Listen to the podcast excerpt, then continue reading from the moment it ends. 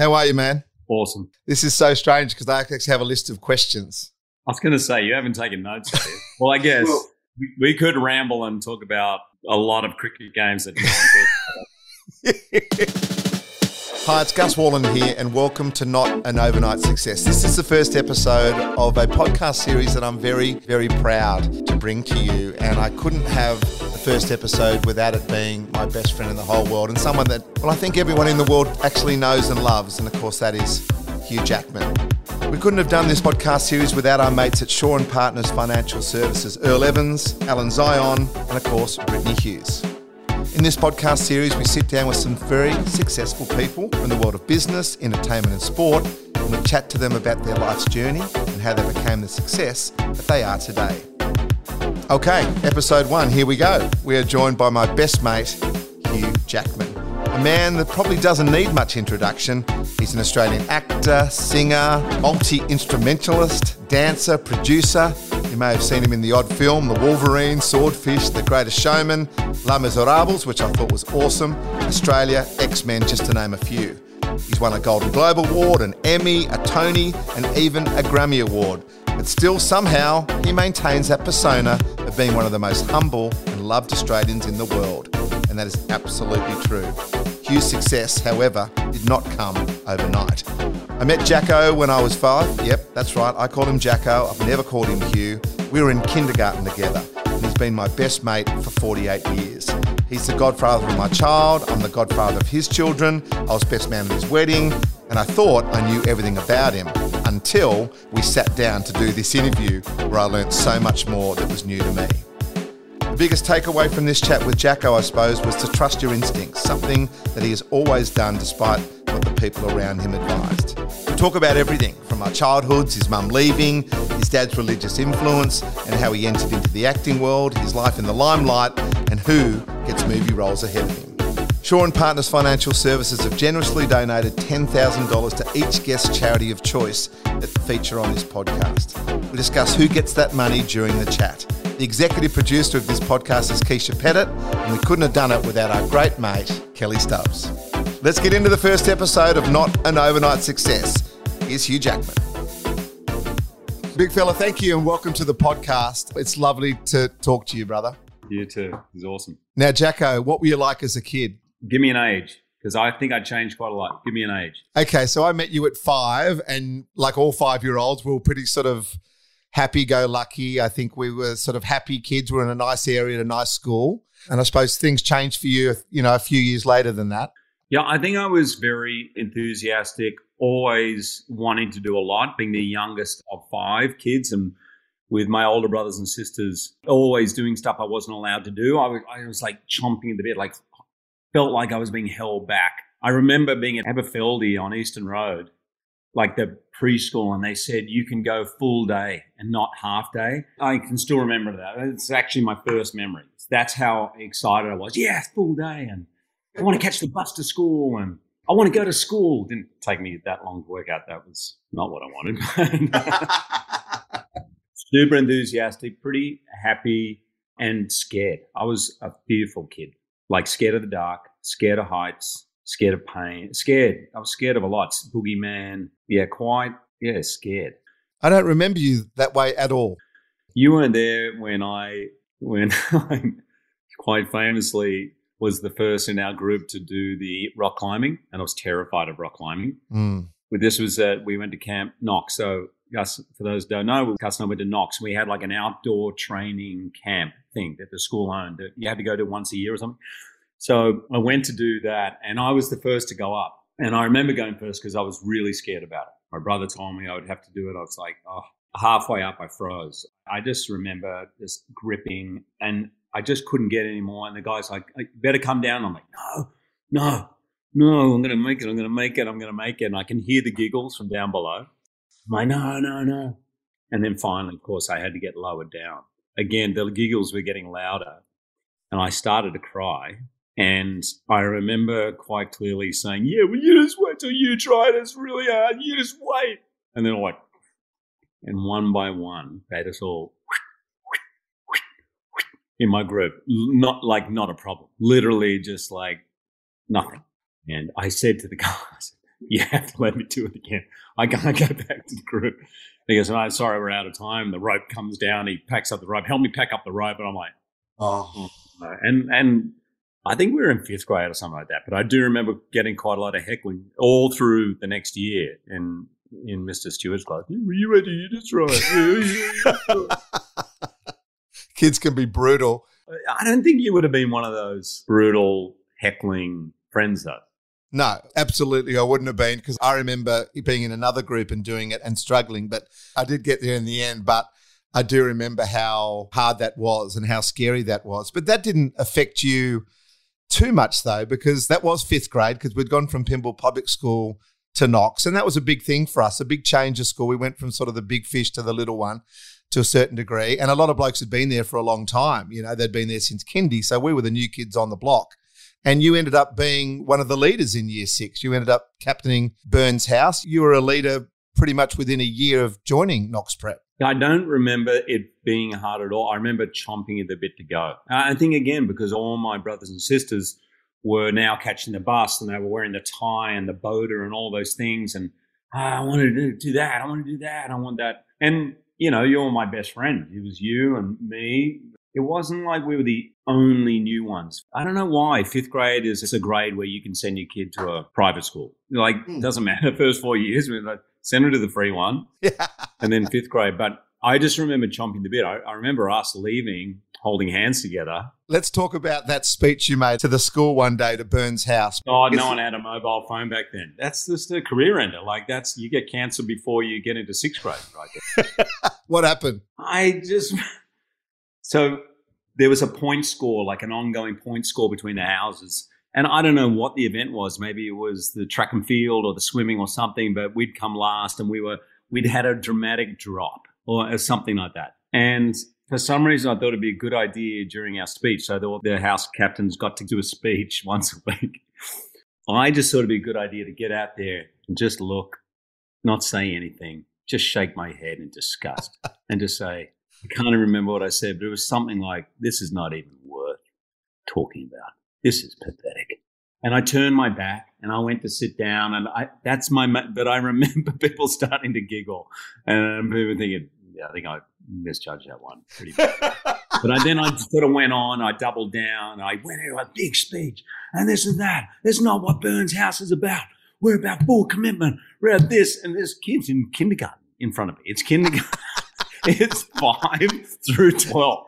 And the little kindergarten kids are like, well, I'm sorry, I'm so sorry. And then up to the sixth graders who are like, you're a complete knob. Like, you're not an actual leader. Like, you've just been placed there. We're 11 years old. And I do remember you going, Jack, I, what was that about? And no one has ever really forgotten. That was a moment for sure. And I did have a quiet word to you that perhaps you were taking it all a bit too seriously. But, you know, it's one little blip, big fella, on a lot of stuff that was happening for you at the time. And I suppose we didn't all quite realize that your mum had left the family home when you were about eight. And, you know, there was a lot of pressure on you being the youngster and there was a lot going on in your life then. What do you remember of your mum leaving? I remember the morning very, very well. I guess it's one of those things that you must pick up. People often said to me things like, well, I could hear them saying, oh, well, he's only eight, he's too young. And I remember going, what are you talking about? I, I remember thinking, what are you talking about? I know exactly what's going on. Like, even though, of course, I didn't really know exactly, but I remember thinking, don't patronize me. I know what's going on. And I remember mum in, she had a towel around her head and a towel around her body as she was saying goodbye to us the actual memory of that is fairly normal. Like we're lined up and we're going off to school, catching the bus. I was walking. I was at Pymble Public then.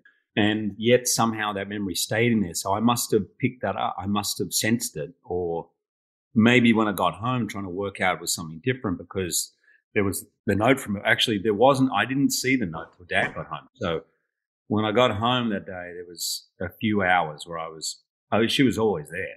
Of course, this day she wasn't. She'd gone to England her mum was not well and she'd just gone.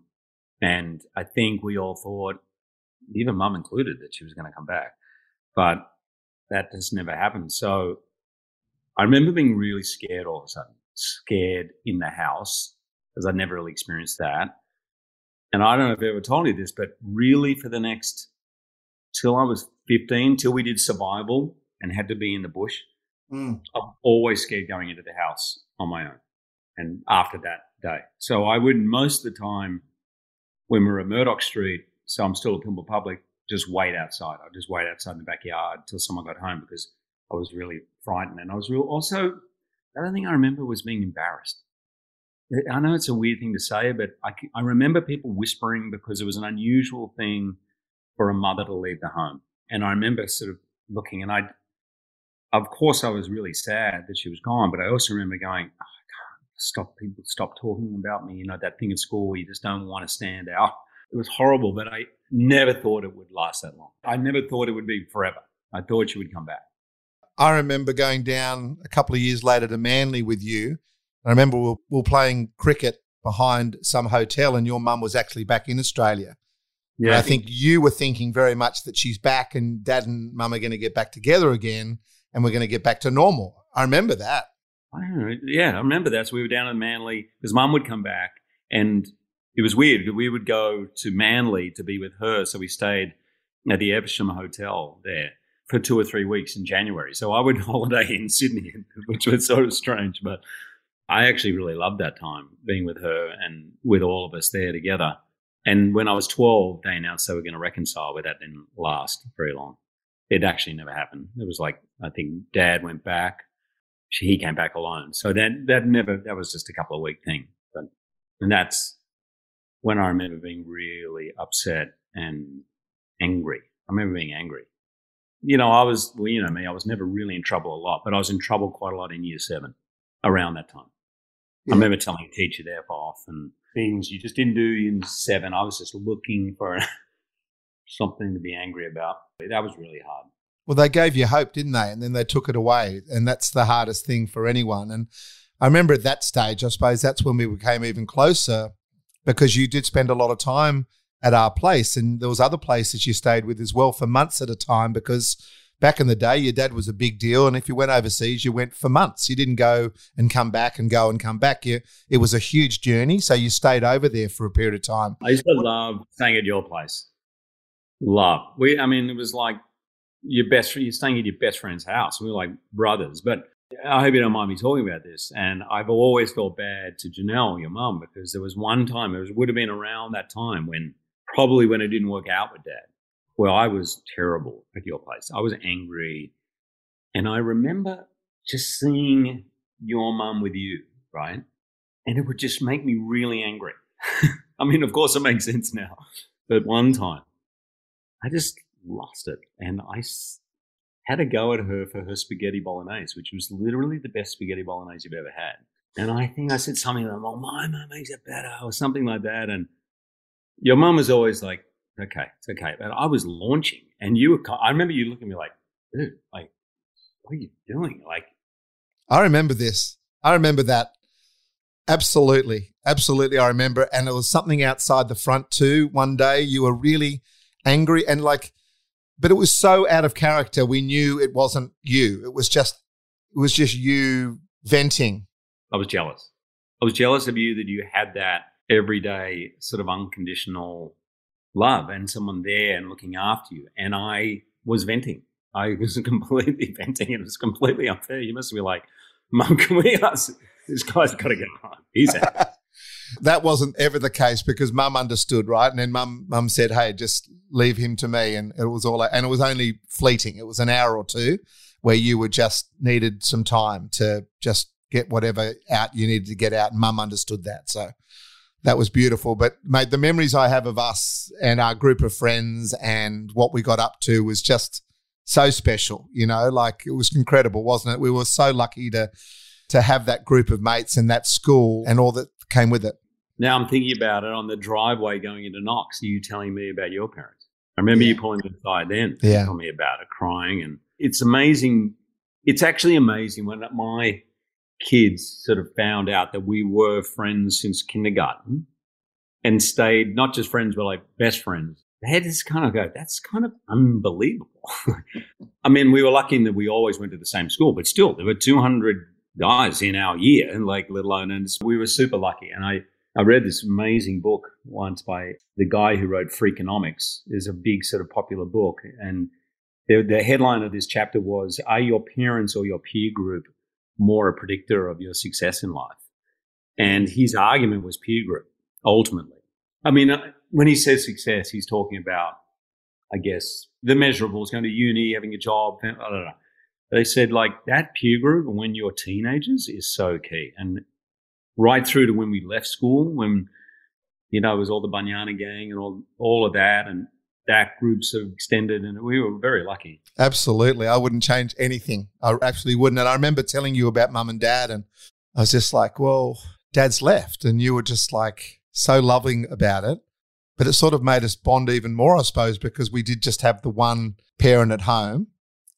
But your lifestyle at home with your dad, who was who has just recently passed, and, and we love your dad, but he was tough. He was a tough taskmaster. You know, he did it the way he wanted to do it. I know they want to come up to me and just say, "Oh, your dad," and this and that.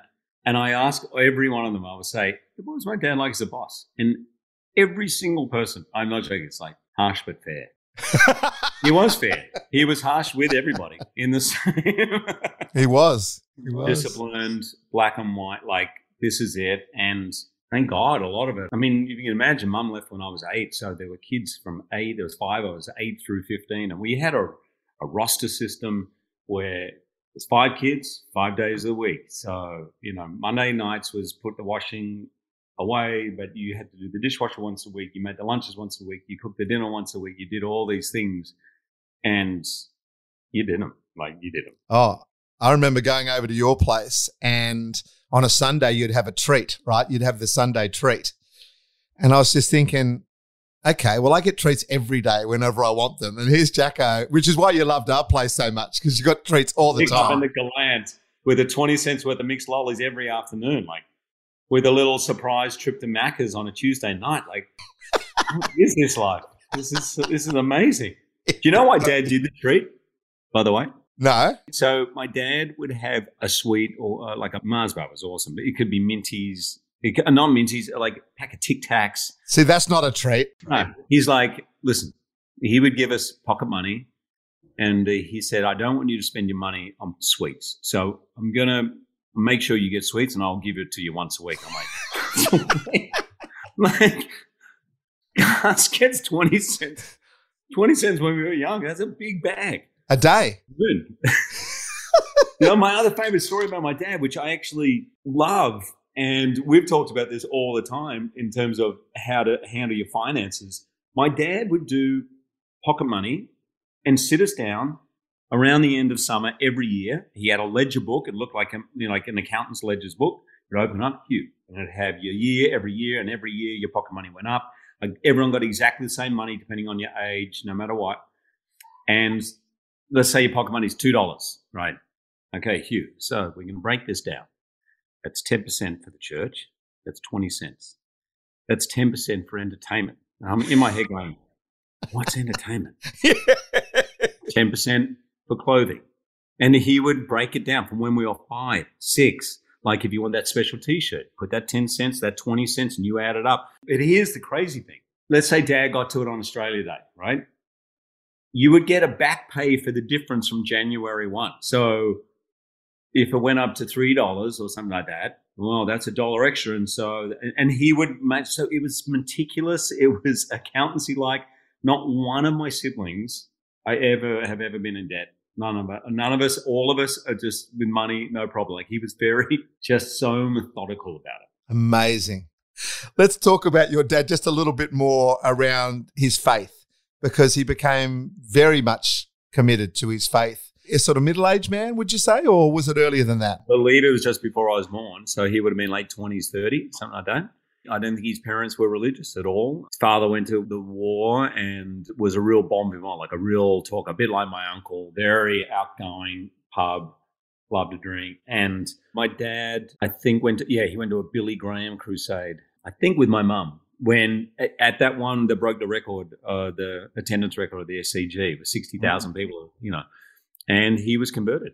And that was it. So I only knew my dad as an incredibly religious man, very religious. Everything we did socially, like, for example, we would have to observe the Sabbath, which meant on Sundays there was no work, no homework. I remember my brother Ian when he was like in year 11 and 12. My brother Ian went on, for those don't know, went on to be a Rhodes Scholar. Like he came second in the state in HSC, and he was. I remember him yelling at my dad, like having an argument, wanting to do homework on a Sunday because he's got his HSC. My father, like, no, like there was not many households like that. Mm. Our holidays, we went to Blue Mountains to the Church Missionary Society. So our whole life outside of school, well, I wasn't with you, was the church life, which actually, considering we went to an all boys school, a lot of girls there at church. It was kind of great. Like that was a good social life as well. I know you're not particularly religious. Why did you not necessarily jump on board like your dad? I really did.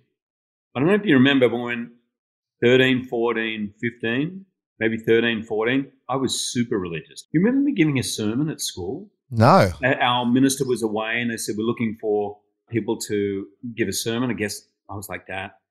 And as I walked out, Cameron Little heckling me like, "You're such a knob," and I was re- it really really mattered to me. Like I was super into. it. I think it gave me a lot of structure, particularly after Mum left. Particularly after Mum didn't come back when I was twelve. Mm. I was really into it then. Just this idea that someone is there, you can pray to at any time, and they're always there and always listening and has your back no matter what. You can hand over your problems.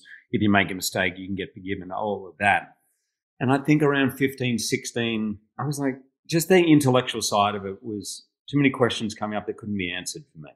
Hang on. So only the Christians going to heaven. And it's only these particular Christians. So all those Buddhists and all the was like, hang on. So if you're born, and I would ask those questions, they said, well, God will figure that out. And I was like, something feels weird about this. And so I just started questioning it more and more.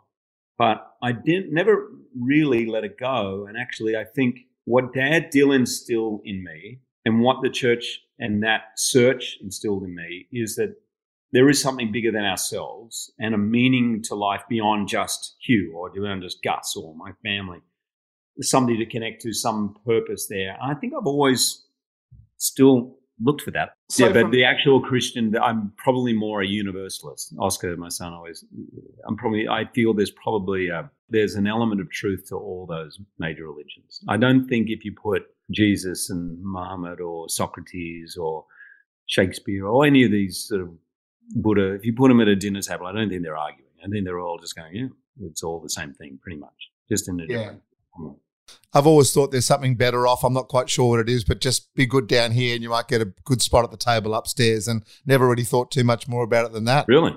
Jacko, I think everyone would be interested in knowing how you became the man you are now in terms of being the entertainer.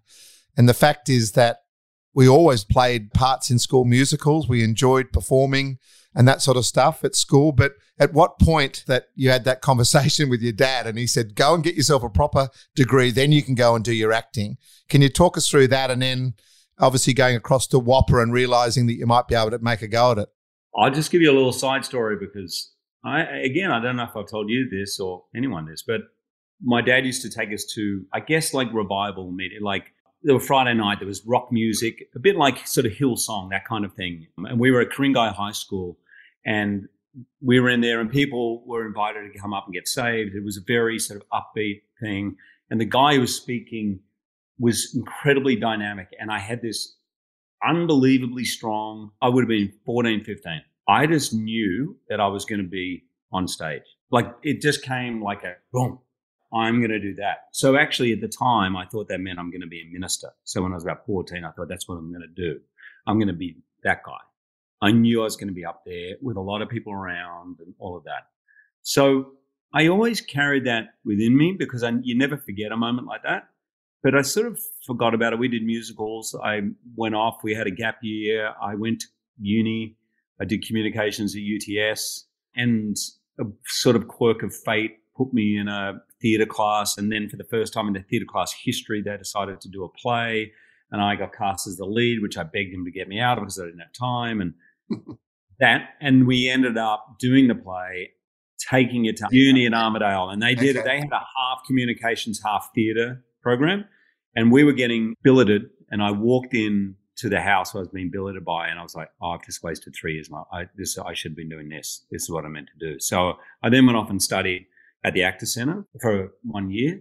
Ended up getting an audition and getting the role for Neighbours. The same weekend I found I auditioned and found out I got a spot at WAAPA. And I went to my dad because I didn't know what to do. I was like, oh, Neighbours. And it was a thing. It was $2,000 a week. It was a two year contract. It was Neighbours at the height of Neighbours. Mate, I remember you ringing me. I was in England. I remember taking the phone call at the Fountain Inn and you said, I've got a job on Neighbours or there's this other course I can do called WAAPA. I said, WAAPA what? Like, what are you talking about? You've got to do Neighbours. And you, for the first time, went against me correctly. And it hasn't been the only time you've gone against me incorrectly. And you decided to, to go to WAAPA. And I went, I told my dad this guy, I said, Dad, I don't know what to do. And he said, I can't answer that for you. I think you have to make that choice yourself. And by the end of the weekend, it was just clear to me because I wanted to be able to, at this point, I was so into acting. I wanted to do the National Theatre in London, Royal Shakespeare Company, whatever came my way. And I thought, well, being on Neighbours make me feel I deserve to be the Royal Shakespeare Company or the Sydney Theatre Company? The answer was probably no. So I decided to go. And I said that to my dad, I'm going to go. I'd said, How do you feel about me being an actor? And he said, Well, I think you have the talent, but I think you're too thin skinned. Did I ever tell you that one? Yeah, you did tell me that. Yeah. yeah. So he was right. I'm, I am thin skinned, but I actually weirdly think that that's sort of that sensitivity is probably necessary in a way. I know he was very proud of you when you did start performing and so forth. I was sitting in many places with him and saw him just the biggest smile on his face. That must have made you feel really proud that you were out there doing it. I remember in the, my uh, last play at WAAPA, and I was playing Romeo and Romeo and Juliet, and we did this thing where the house lights were up the whole time. So you could see the audience. So our job, Shakespeare and all those sort of soliloquies talk to the audience. And I remember looking out, my dad was like row eight. And I was doing a scene where I've been banished and I've been banished and I'm crying. And I look out, and you know, how many times my dad cried when we were young, like never. So I saw that picture so many times. When I hosted the Oscars, I could see him just crying, just that pride. I remember when Ralph handed over the, he was vice captain at Knox. We were at the Sydney Opera House and I was becoming school captain. And John Wall, we did that sort of handshake thing. And I could see my dad crying again. Like, mm he was lovely, never said a bad word. He was not the, mm, why did you choose that? Or what's this about? Or just always like, good job, wonderful, you know. So great. Just quickly interrupting the episode to say a very big thank you to the sponsor of this podcast, and that is Shaw and Partners Financial Services.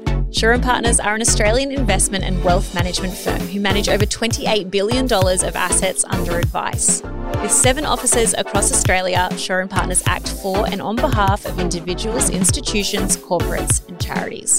For more info, you can check out their website at shawandpartners.com.au. That's S H A W for sure.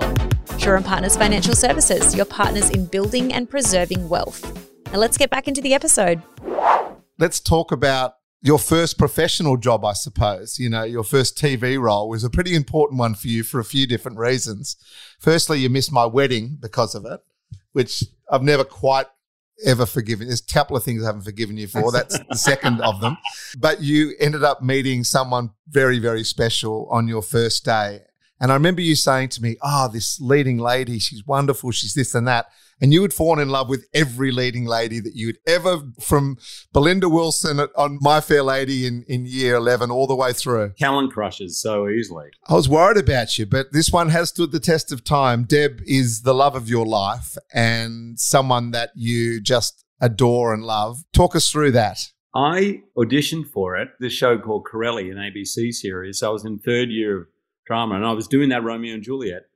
And the quirk of that Romeo and Juliet was you found out two weeks before the opening night what you were doing and what role you were playing. So you had two weeks to rehearse it, to learn it. You, you couldn't know before. So I was in the middle of that and they said, We're doing an audition. It's like a standard audition. Every graduate gets auditioned by the ABC. They gave you three pages. It was some prison thing.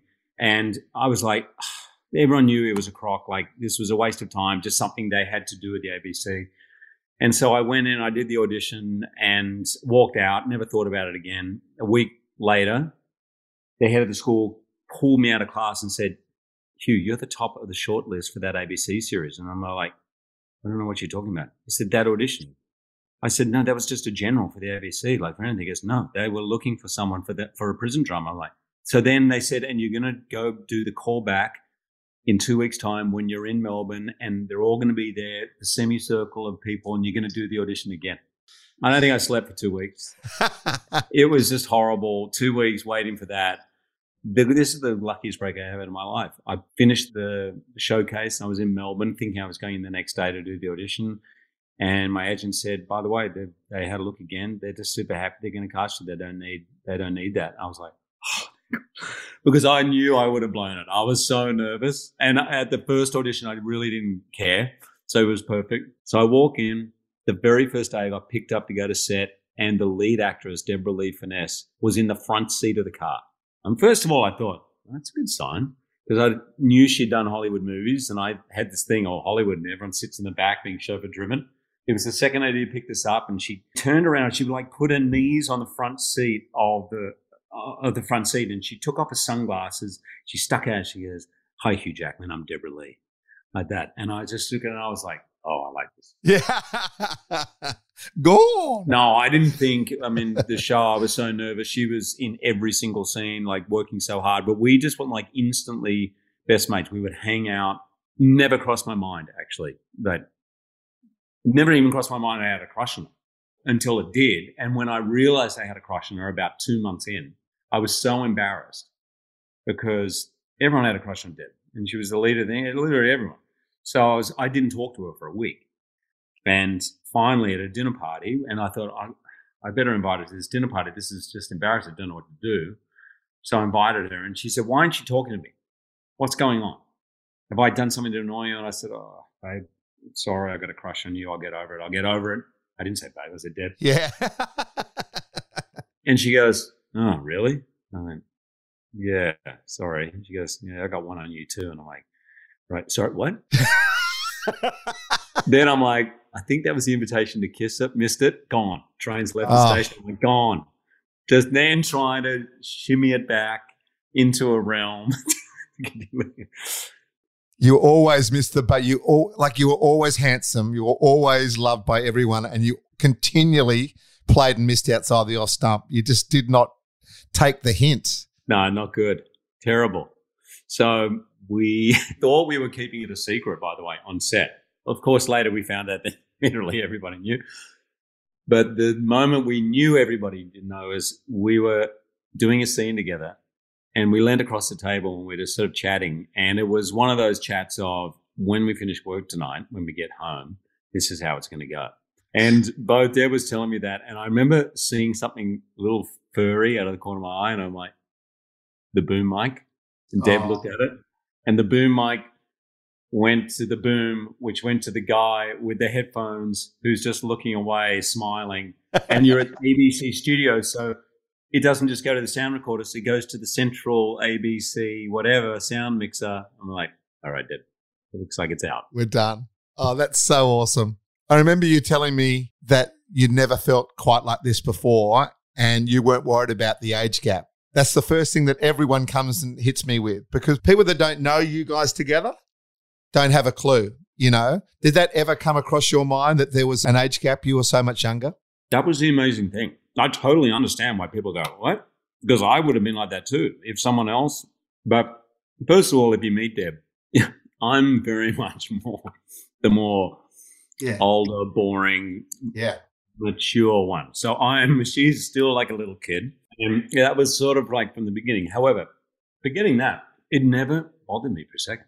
I was just so when I say in love, infatuated, I, I wasn't infatuated. I was in love I doubted it for a second because I'd never felt anything like that.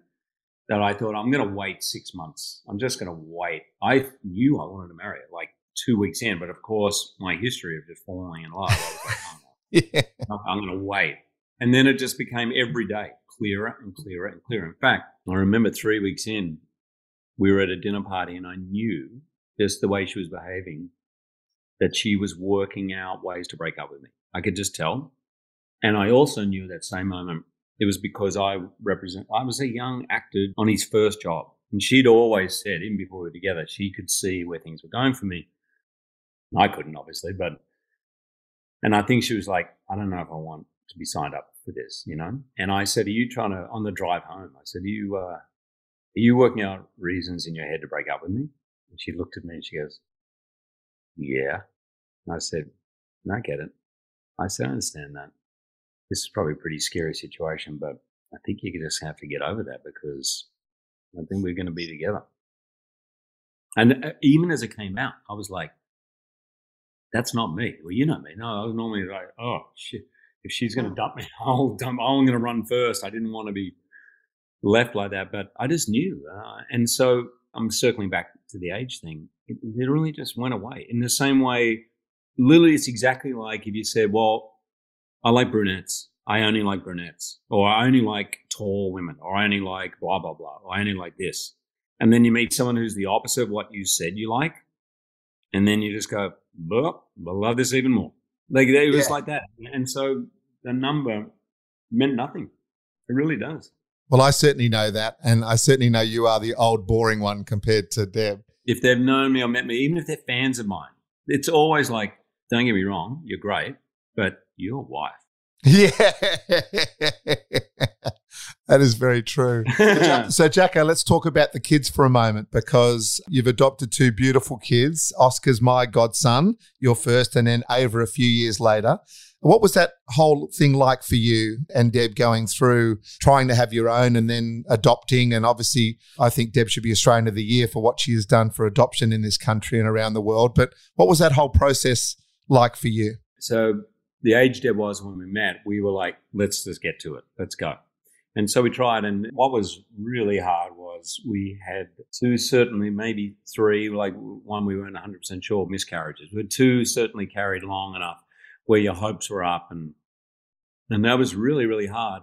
I remember at the time there was a horrible picture of Deb, like it was just the angle was wrong. And we just found out that the baby hadn't carried and we had miscarriage and but it was like, is Deb hiding something under? Like, like, is she pregnant? And it came out, and everyone's sending this. Oh, is it true? And just when we the night before, she'd been in tears, and so this is just so hard. And to do that publicly, that was really hard. And Deb, I'm more philosophical. Like I knew I was meant to be. I just knew I was meant to be with Deb in the same way I knew when I was 14 that I was going to be on stage. I, some, there's a few things I've known very clearly. So, however it happened, whatever happened, I knew that that was the path we were meant to be on. But Deb was is very much a you make things happen if you want to make them happen. And so this was the first time I think for her where something she'd really wanted just wasn't happening. And that was really, it was hard, really hard. I actually was the one who said, because we did rounds of IVF as well. And mm. anyone who's been through that knows that it's, it's exciting in one way to have that opportunity, but it's really difficult for the woman, the hormones and the treatment and the hopes that you get up. And it's hard. I think we did four rounds of that, maybe five rounds of that. And finally, I just said, but let's just adopt, which is something we'd always talked about doing. So I don't know why. I'm trying to remember why the other day. Like, but Deb and I from the beginning had talked about having a mixture of adopted and biological kids if we were lucky enough to have it. Maybe it was because you know our other friends, the Rawstorns, had that same situation. A family that I spent time with when we were growing up had that situation, but it felt right to both of us. So we then just went down the path of adoption. I was like, Deb, let's just do that. I think let's just concentrate on that because it was too hard for me to watch her going through all that. Mm. And then we tried to do it in Australia, and it was just brutal. It was brutally hard at the time, and it was actually discouraging. Like we went to that first night, it was neg- very negative. We really got the sense that they were trying to put people off, like deliberately. Like there's not many. This is going to be hard, and you you know you sure. And so we actually went for the meeting with the person, and the first thing the person said, and we were in Melbourne, she said, "Don't think because you're famous you're going to get special treatment." That was the first thing. I was like, wow. I mean, Deb was famous. I was not really, but we were like, oh, this just feels weird. So luckily, Deb had a green card. We had the option of adopting through America, which was just a much easier situation. And then Deb's dedicated 20 years of her life now to highlighting those issues and making it better for people. I remember Jacko when you said that uh, Oscar was going to turn into a Jackman, and, and, we flew over, and you know we held him and the beautiful lady judge, and and he became a Oscar Jackman. I remember that day so well. It was a very emotional day for everyone because you were, I think you just finished Swordfish. Yeah, we just finished Swordfish, and he was about one, one, something like that. And so we were doing the official papers, and we went into that courtroom. Yeah. And I don't know, there's something about courtrooms that's still very formal. You don't know how to act. And of course, there were cases before ours, and it was all very serious, and people coming in with serious things going on. And oh, okay, so Oscar Jackman uh, yeah, we're there. She's the loveliest lady. Yeah, and Oscar's holding the gavel, and we're just mucking around. We're taking photos, and she's like, and she remember she said, "Oh, this is the best thing that's happened to me all week." Like she just yeah. loved seeing a family come together. And then when it, what I liked also is when it came to the thing, and she did gave it a little bit of a formal ring to it. Like it was just awesome. And Oscar was crawling around on the desk. she was the perfect age, that, that grandmothery age of hers. You know, she was just perfect. And it was so lovely. Vix and I remember it so well. Do we have Beautiful. time to tell of our little side trip that we took to Vegas? Yeah, we do. Go for it. Not don't don't say everything. My godson Jack, you were there, so we all went on a road trip. I think I just finished the film. We went on a road trip to Vegas. Yeah, and we are walking, and what obviously none of us knew, but we worked out pretty quickly was it was the annual porn awards that were being held in the same hotel that we were staying in. And you, all of us must have just looked like complete out of town here. We were like, what's going on? Like it was, and being in the elevator with these people, just, oh, hi, Bill, this is my husband. Oh, we worked together on a film. You're, such a professional. I'm like, oh, lovely to meet you. We're just like, shaking hands. Oh yeah, she had a great time in that film, and I'm like, wow. And I remember them wanting to have photos and stuff with you, and it was just really good fun. That was a great trip to Vegas. Only a couple of nights, but it was so awesome. But let's talk about some of the big things that have happened in your life. So if we fast forward and say that you you start doing movies and so forth, hosting the Academy Awards, winning Tony Awards, you know, having those nights where you can only dream of. What's that been like for you? I'm really glad that I said yes to a lot of things, even things that scared me. My, my instinct was always like, for example, the Oscars, just say yes. And then, of course, I doubted it. And I remember just before I went on stage of going into a hole, like, I'm like, what am I doing?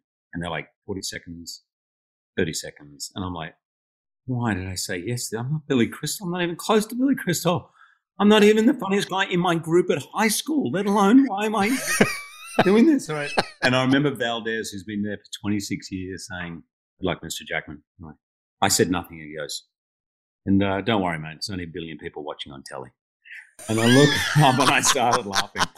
And that saved me. But I'm really, same thing again, like with the Tony Awards or, or the things that I've ultimately I've never lost sight of the fact that I'm a kid from the northern suburbs of Sydney and I never wanted to be lying on my deathbed as an old man going, I wish I just said yes to that. Like, I, I, uh, even if it didn't work out, to say yes. And most of the time, that has really worked in my favor. And I've had some incredible experiences. I hope I have some many more, but I, I feel super lucky, like being on a set with Travolta, you name it, all the people I've got to work with, uh, the directors I've got to work with, is still shocking to me and amazing to me. And it's been full of surprises, full of them. A lot of famous people have this sort of syndrome the, of where you think any moment now someone's going to tap you on the shoulder and say, Thanks, mate. It's been fun, but you've got to go.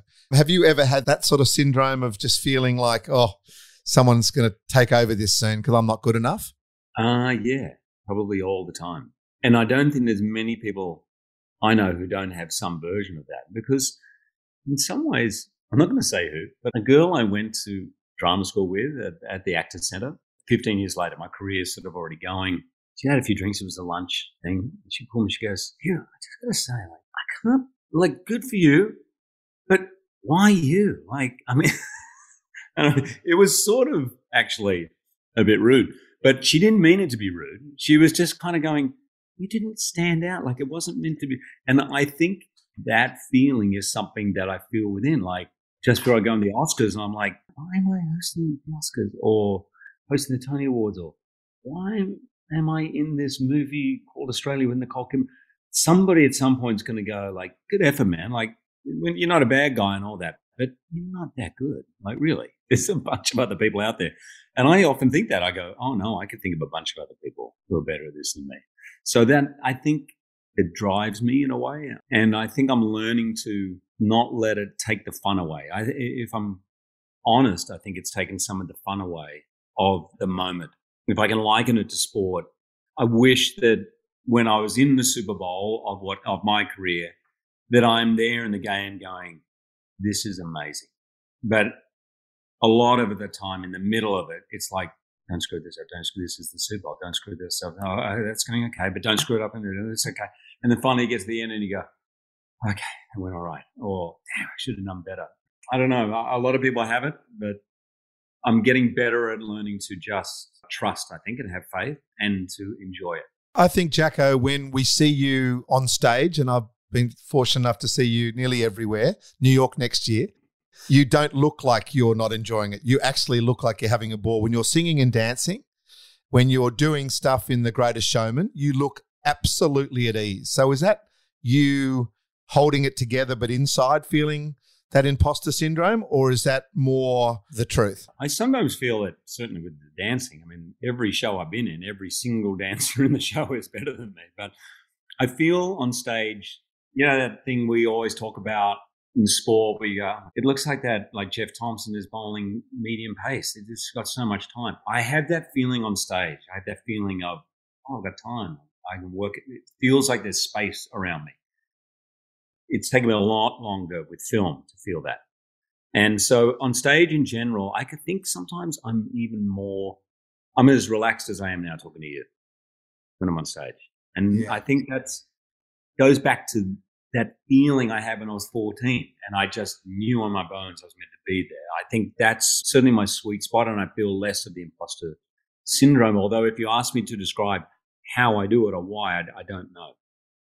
That's still a bit of a mystery to me. Yeah. You look like Mark Waugh when you're on stage. You look like Steve Waugh in a movie. That's a good way of describing it, I reckon. That's so good. Oh, but if my average was as good as Steve Waugh's, my average I'd be Leonardo DiCaprio. Let's yeah. Well, that was the other question. Let's do a few more quick fire ones because you do rabbit on a bit with your answers. I do, but um, you can edit it. Yeah. so there must be a pecking order right? So when let's say I've got 150 million dollars and I want to do this super duper movie. So Leonardo, Brad Pitt, George Clooney, yourself, Ryan Reynolds, Tom Hanks. There's a list of super duper actors and whatever. Where do you sit? Like how many people say no before you get the Guernsey? Oh, a solid three, I would say. Say no, but it's become more leo i think is probably one of the only ones that it doesn't matter what type of film he's doing it's making 100 million for me, if it's a musical, I might be right up there actually. You know, if it's a musical, if it's something close to a Wolverine where people go, oh, that, like him in that sort of thing, weirdly, because you know how different that is from me. Yeah. But in that, I'm I'm up there. But once you get into action, you, you go to The Rock, you go to Vin Diesel, you go to Jason Statham. There's a bunch of Brad. So I guess in movies, I, I feel I'm somewhere between five to ten, somewhere in there. I hmm. feel I'm in the top 11, but I'm not getting the commercial. They're not picking me for the commercial for the team. Yeah, gotcha. It's cool that I love that. I love there's a pecking order. When you want to go out to dinner, do you make the booking? And can you say, hey, it's Hugh Jackman here and you get a booking? Yes. how good does that feel? That is so good, particularly in New York City. That is really good. When you so, call up 6.30, I have to tell you, when we got off the plane, it was paparazzi in Australia. We just come from New York and there's paparazzi chasing us all the way down. I'm like, oh, sorry, Ava, it's just annoying. She was standing next to me. She goes, that we just flew first class on Qantas from New York to Sydney for 24 hours. This is fun. we love Ava. She's so gorgeous. Do you go for roles because of the pay that it's attached, or are you attracted to other things that, like the director, the producer, the character, and the script? Latter. Director, script, character, you know, I'm lucky enough done well. So I don't have to do it on that. But sometimes I will think I would like to still stay relevant in the game. You know, if there's a really good movie that I think that a lot of people will like, I'll still want to have the best director and script. How does the business side of movies uh, work? Do you get offered a certain amount, or is it based on how well the movie goes? Uh, yeah, no, they take a bet on you. So depending on what they think the movie is. If it's like an X Men Marvel type movie and I'm in it, they feel they're taking a guess. Well, I think it'll make this amount, so we can allocate this much. Or then the metric is more what do we lose if we don't have him? So then that's how they go. Well, if he's in it, it's going to make that much more. You know. I love that. You've starred in so much stuff, Jacko. Is there one particular role that has changed you as a person? Hmm. Good question. I think I changed a lot on this last one. A lot happened on this last one. It's called The Son. It was a very intense script. My father passed away during it, which made it even more intense. And I think I was doing a lot of work. It just sort of brought a lot of stuff up. I don't know whether it did or I just changed during it because of it. I'm not sure. Clean Boy from Oz, I did change quite a lot doing Peter Allen on stage on Broadway. I learned a lot from that. I learned to trust my instincts a bit it is con- it's a feeling of constantly learning as you go with every part to be honest even the ones that don't work out beautiful meditation a huge part of your life i've only just cracked onto it you're doing it for 25 years how important is meditation to you and how often do you do it i found it when i was 23 so uh, transcendental meditation tm and it really changed things for me back then. I, I think I was just being very reactive to life. Well, this, we go that, and then I was like, oh, there's a kind of stillness and a peace below that. I do it at least once a day, every day. Um, when I'm working, I'll do it twice a day. I remember sitting with you. I think it was on Swordfish. I'm not sure in your trailer, and you said, "I just need ten minutes," and you put your legs up and you lay on the ground and you sat in silence for about ten minutes, and you woke up and you said that was nearly as good as a full night's sleep for you. That's how deep you got. And I remember thinking, how cool would that be to be able to get yourself into that space? Jerry Seinfeld said the same, actually. We did the same type of meditation when he was doing Seinfeld. Every lunch, when everyone was going to have lunch or do their thing or make their phone calls, he would meditate. And he said, I could see my energy in the second half of the day where everyone else was flagging. It's sort of, it's a real, it's a reset. What's the personality trait about yourself that you like? What's the thing you like most about yourself? I'm curious. I'm I'm always wanting to learn. Yeah, I love that, and I, I also think you're incredibly loyal. Yep. And honest. I think you're pretty honest too. I think, what about a trait that you don't like about yourself? I think I'm still too much of a people pleaser, trying to be all things to all people. We're working on that, aren't we, brother? Was there a moment, just that one moment where you went, I've made it? And did you celebrate that moment? Because I've spoken to a lot of famous people on these podcasts, and very rarely do famous, happy, successful people actually stop and smell the roses and say, Oh, this is what it's all about. They just go to the next mountain. I go to the next one mountain. yeah. I think there was a slight moment after I had a good couple of back to backs with Logan and The Greatest Showman. And also the, the way they both sort of succeeded, sort of against all odds and all that sort of thing, particularly showman. I remember thinking, not that I've made it because I'm still, but I remember thinking, oh, you can't take that away from me. Like, you know what I mean? I don't, does that make sense? Yeah. It's like, oh, that's something that I'll always have. You know? Oh, that showman was just unreal. I just remember remember going to the opening. Remember that we were there together, and all our mates were there, and all the kids were there. It was incredible. Actually, Fox put on that party for us at the end.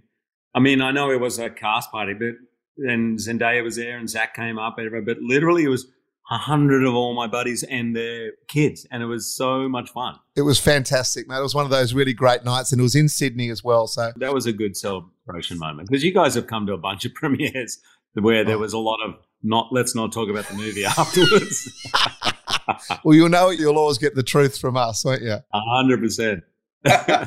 okay, Jacko, let me finish this podcast off. And it's been beautiful. We could literally talk forever, but we've got the top five or a fast five questions to finish. So, your favorite holiday destination? Byron Bay. Beautiful. How good was that trip? Was that your 35th we went there? Yeah, 35th. We went hang gliding. That's right. Never forgive you for that. Favorite quote? Is there one that you live by? A life lived in fear is a life half lived. Yeah, nice. Favorite movie? Singing in the Rain. Oh, what about your favorite movie that you were in? Mm, can't give you that. I mean, literally, it's probably three or four, and I just always pick them apart anyway. Yeah. okay.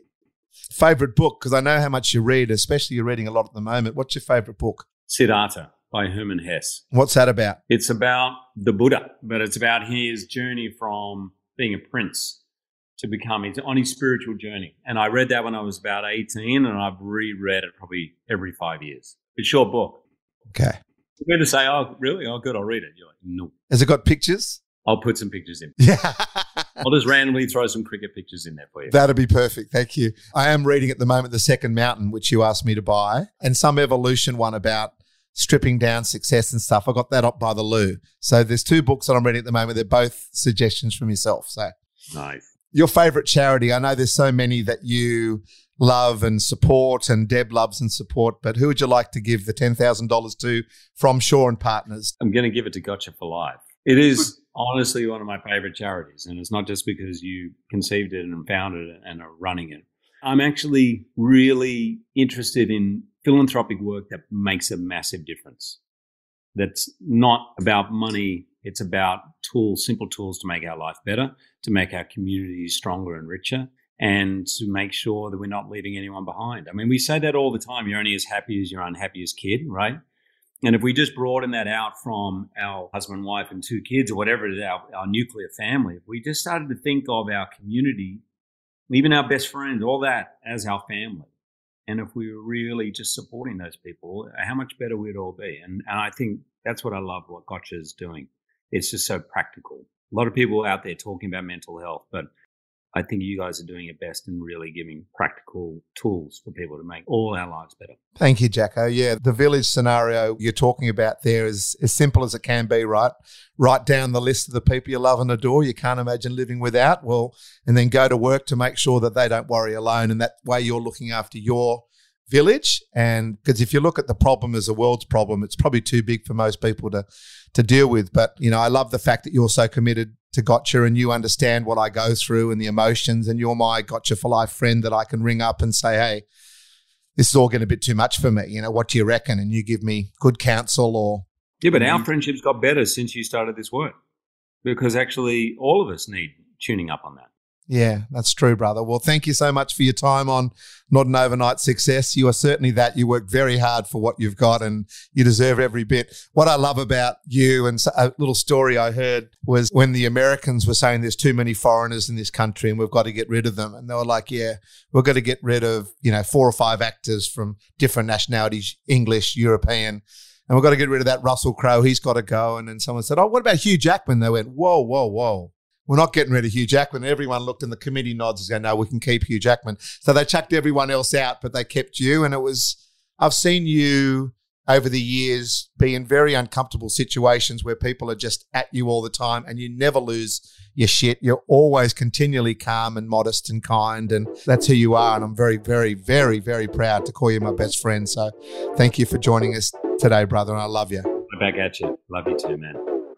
Well, that was nice to get the first one away and to do it with my best friend was really extra special. And I must admit, I sat here listening to him thinking, I haven't heard this story before. And I hope you enjoyed it as much as I did. Uh, coming up on the next episode of the podcast is one of Australia's most successful real estate agents.